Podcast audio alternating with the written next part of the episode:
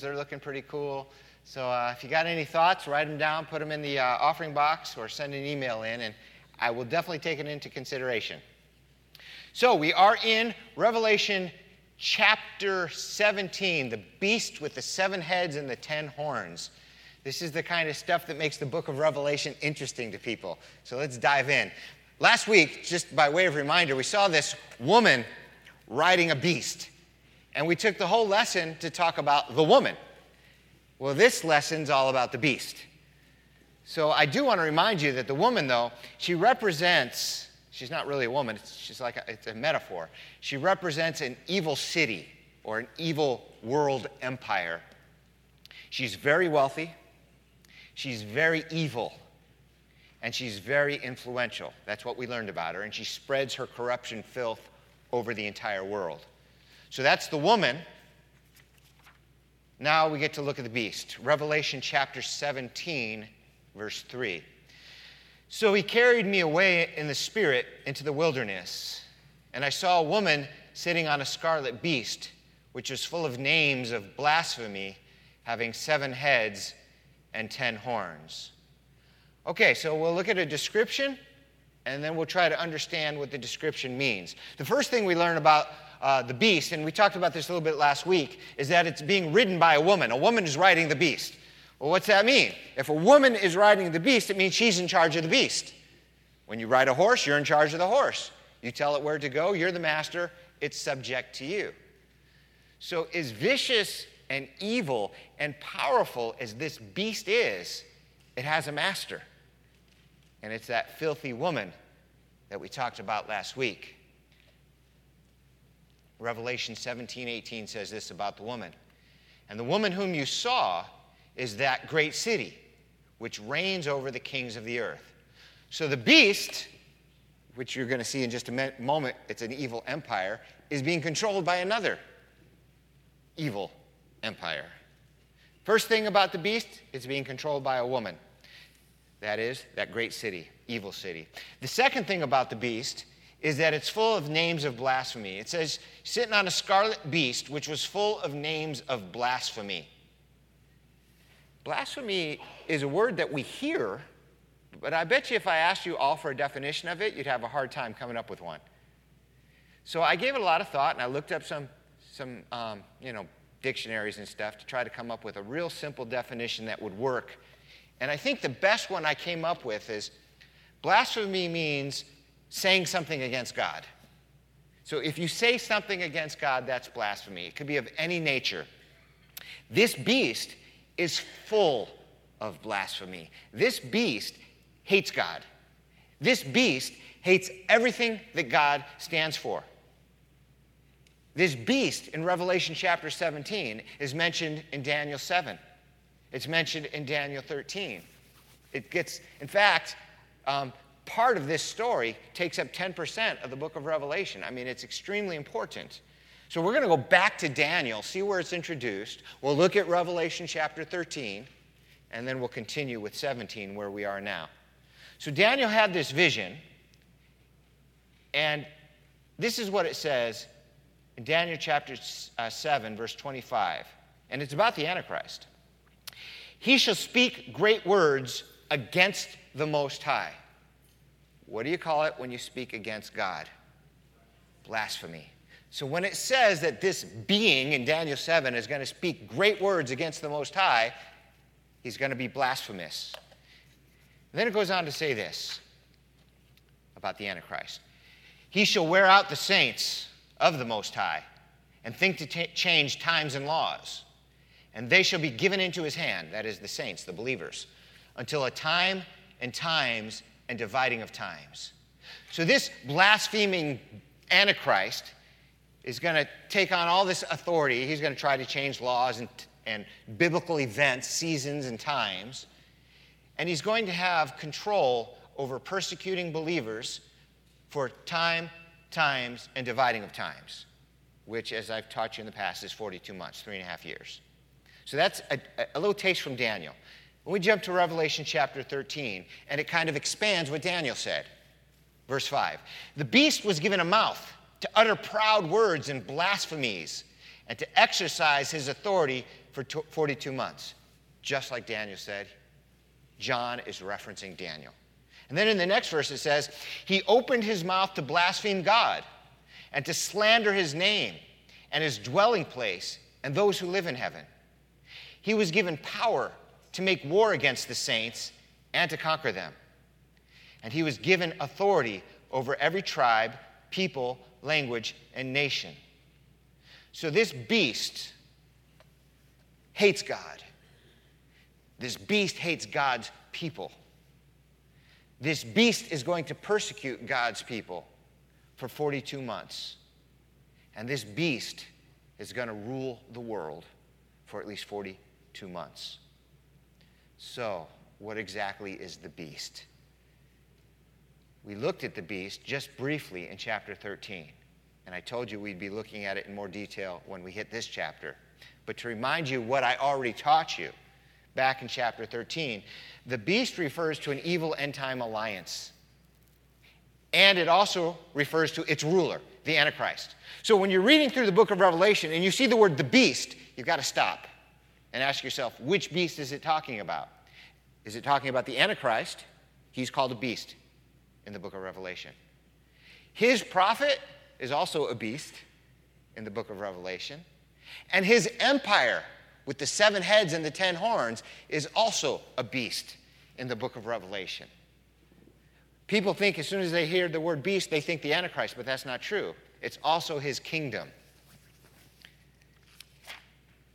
All right, so far, here's what we've got. The first thing we learned about the beast is that a woman rides it. The second thing we learned about the beast is that it's full of the names of blasphemy. And the third thing we learned about this beast is that it has seven heads. We understand what it means that a woman rides it. It's being controlled by another empire, at least for a while. It's full of names of blasphemy. It hates God and speaks against God. What's with the seven heads? Thankfully, we don't have to try to figure it out. The Bible just plainly tells us what the seven heads represent in verses 9 and 10. Here's what it says Here is the mind which has wisdom. The seven heads are seven mountains on which the woman sits. There are also seven kings. All right, seven geographical area and their rulers.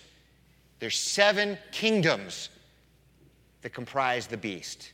This beast is a federation of at least seven empires from seven different geographical locations. Seven mountains upon which the woman seats, sits, there are also seven kings. But there's more to it than that. Because the fourth thing says the beast has ten horns. And the ten horns are explained two verses later. The ten horns which you saw are ten kings who have received no kingdom as yet, but they receive authority for one hour as kings with the beast. All right, it says they receive authority with the beast for one hour.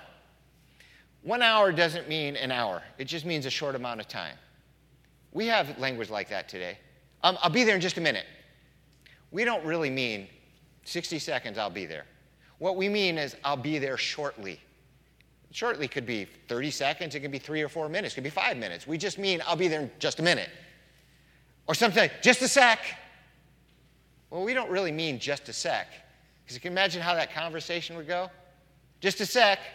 Okay, time's up. Okay, just a sec. Okay, time's up. It's an expression. Spanish has it, ahora, which literally means an hour, but it means right now, soon. Same idea. An hour in the scripture often means just a short amount of time. So these kings are going to be put into this authority over the world as part of the beast, and they're only going to rule for a short time. So, devil comes knocking on your door. Have I got a deal for you? You rule with me the entire world for about, I don't know, 42 months, and then spend eternity in hell with me. Deal? Who would want to sign up for that? These guys are nuts. They're, they're signing up on the wrong club. 42, they get to sh- rule with the beast for a short time. And then for eternity, no bueno.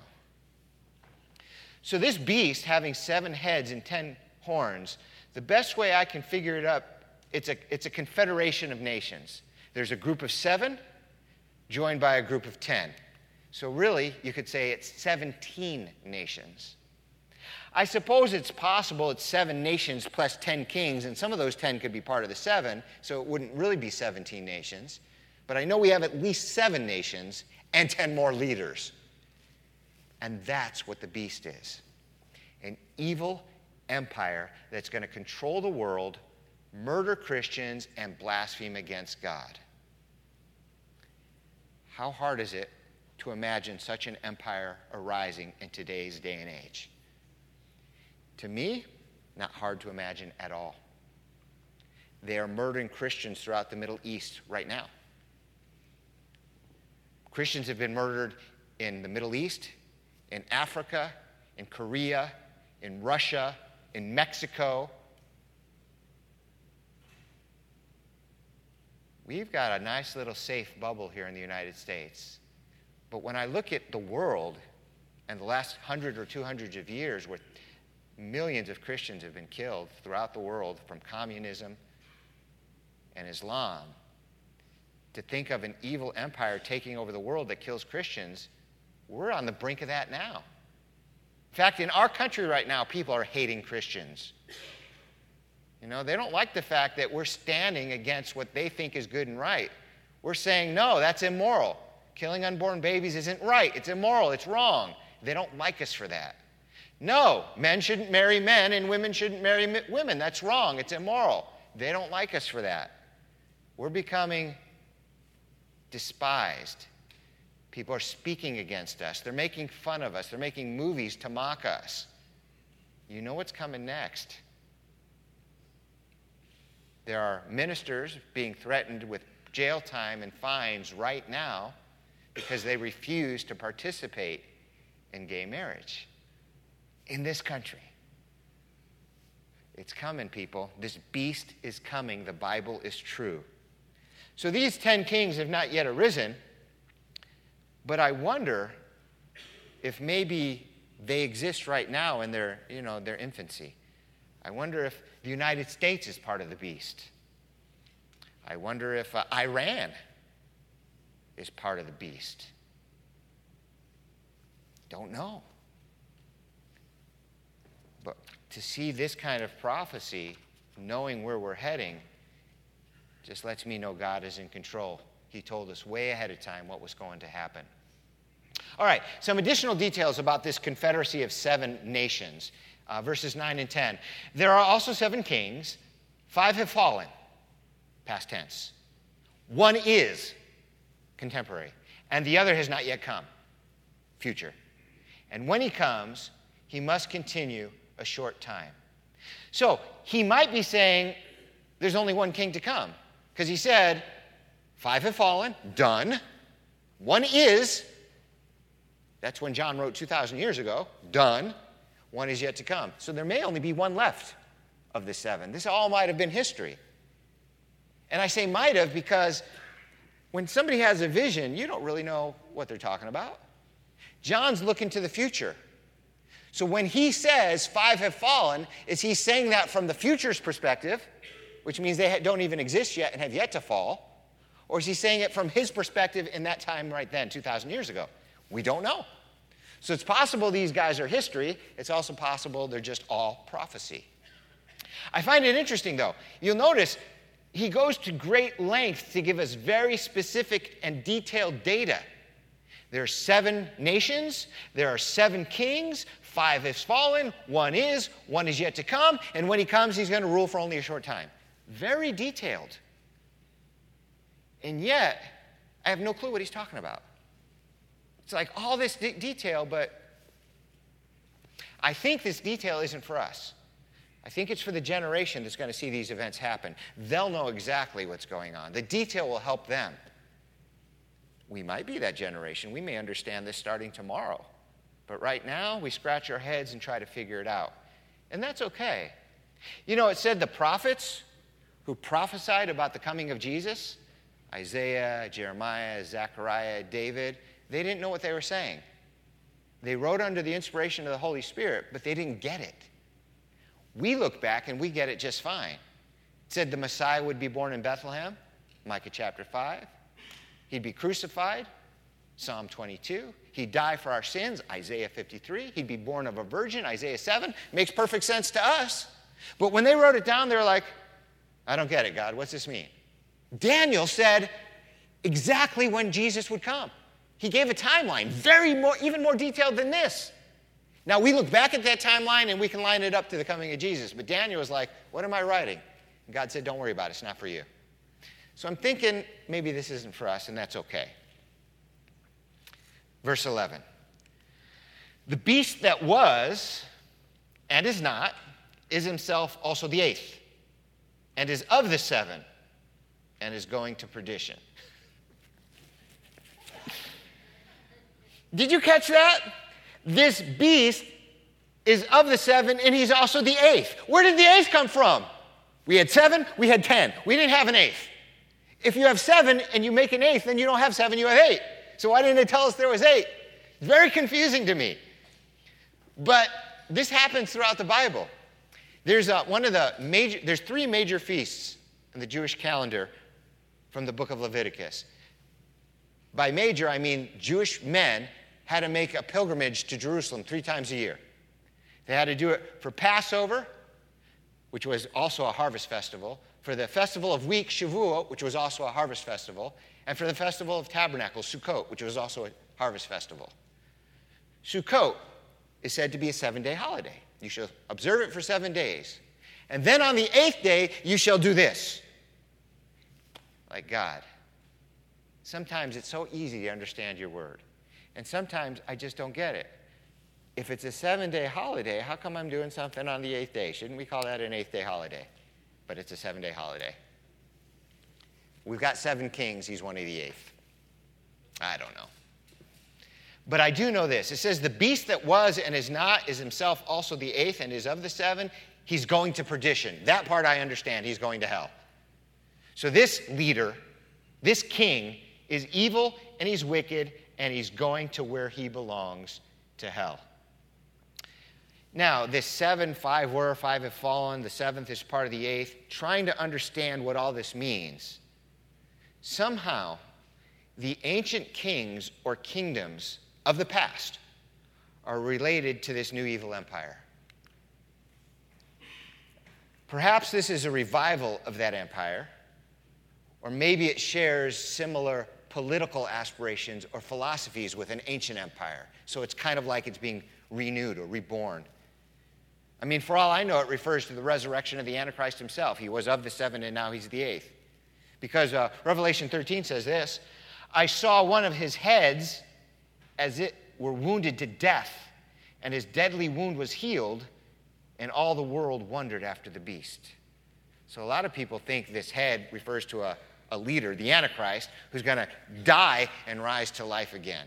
And maybe that's how he's the seventh and the eighth at the same time when really there's only seven. That makes sense. But just because it makes sense to me doesn't mean it's right. I really don't know.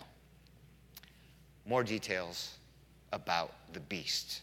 Chapter 17, verse 8.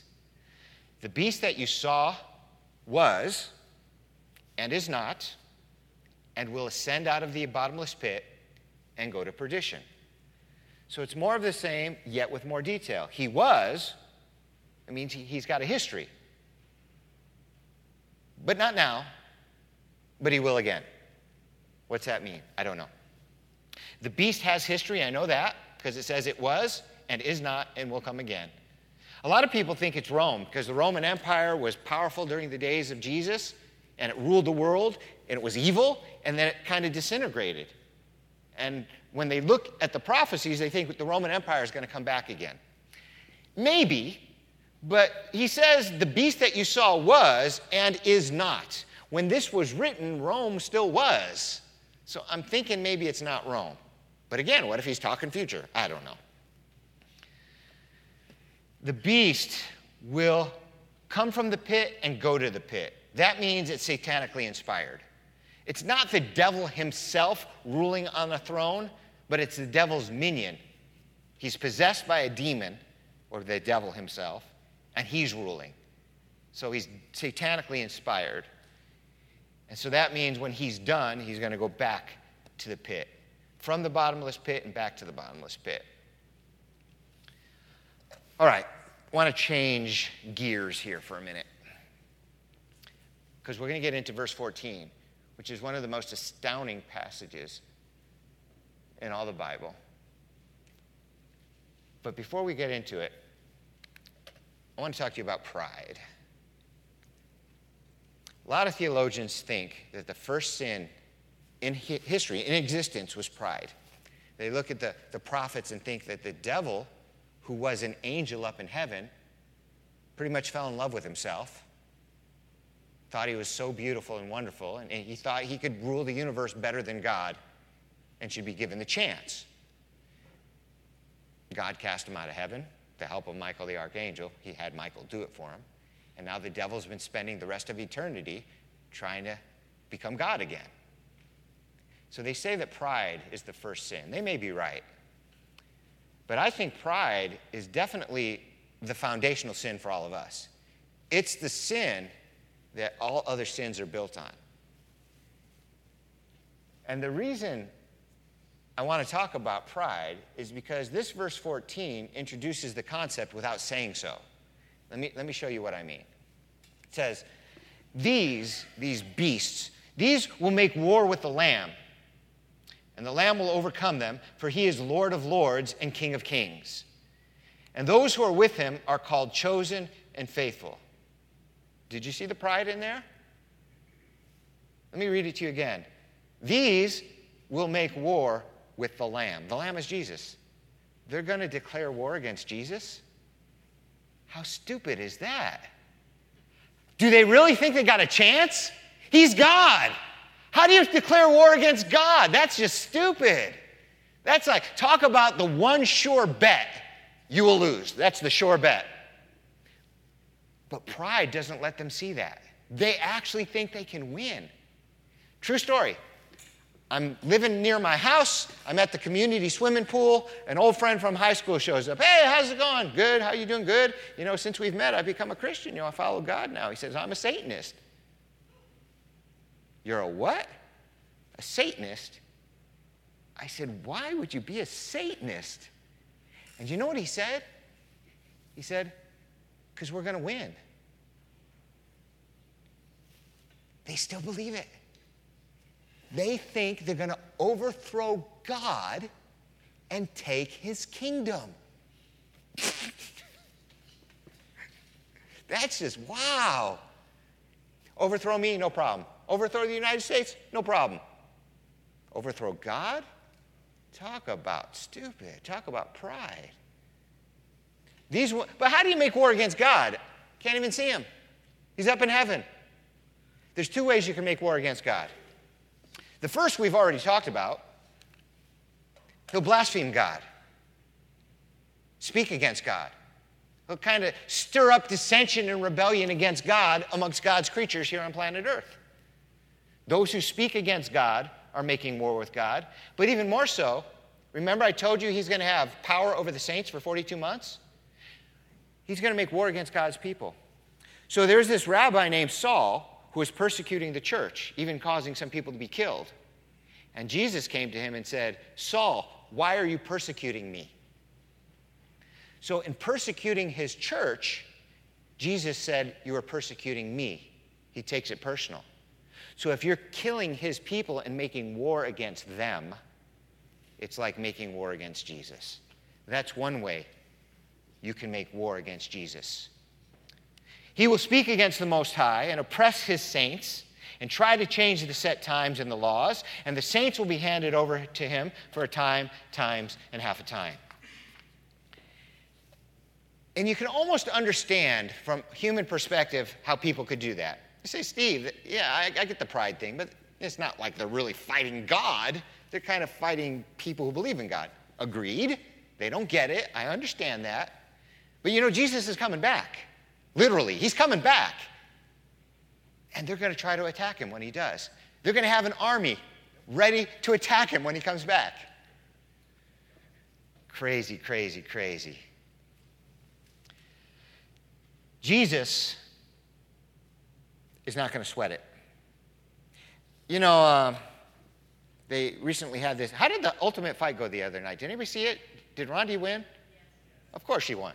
I kind of expected her to. Did it last more than 14 seconds this time? 38 seconds. okay, for those of you who don't know, this woman is the toughest woman on the planet. She's a fighter for sport. But, you know, she'll take any of us in a heartbeat. She is awesome. She is the world champ right now for fighting. She's an ultimate fighter. Now, imagine sicken a three year old after her. Take her down. Yeah, kid hanging onto your leg. You know, she works out with more than that weight. She can do push ups with that. She can throw that across the room. It's no fight, it's not even a threat. Well, how big is the difference between Jesus and these people who are going to declare war against him? We're going to get into Revelation chapter 19 in a couple weeks, but let me just give you an introduction to it right now. Now I saw heaven opened, and behold, a white horse. And he who sat on him was called faithful and true. And in righteousness he judges and makes war. His eyes were like a flame of fire, and on his head were many crowns. And he had name written that no one knew except he himself. This is talking about the return of Jesus. He was clothed with a robe dipped in blood, and his name is called the Word of God. In a few weeks, we're going to look at this in detail, but right now, just the big picture. And the armies in heaven, clothed in fine linen, white and clean, followed him on white horses. Now, out of his mouth goes a sharp sword, that with it he should strike the nations. And he himself will rule them with a rod of iron. He himself treads the winepress of the fierceness of the wrath of Almighty God. And he has on his robe and on his thigh a name written King of Kings and Lord of Lords. And then I saw an angel standing in the sun. And he cried with a loud voice, saying to all the birds that fly in the midst of heaven, Come and gather together for the supper of the great God, that you may eat the flesh of kings, the flesh of captains, the flesh of mighty men, the flesh of horses and of those who sit on them, and the flesh of all people, free and slaves, both small and great. And I saw the beast, the kings of the earth, and their armies gathered together to make war against him who sat on the horse and against his army. You know how it said, out of his mouth goes a sharp two edged sword? There's not going to be a fight. They're not going to have a chance to win. Jesus is just going to speak the word and end the fight. He's God. He's more than Ronda with a three year old. God's just going to say, boom, and they're all going to die right on the spot. Pride. Do you see how wicked pride is? It makes you infinitely stupid.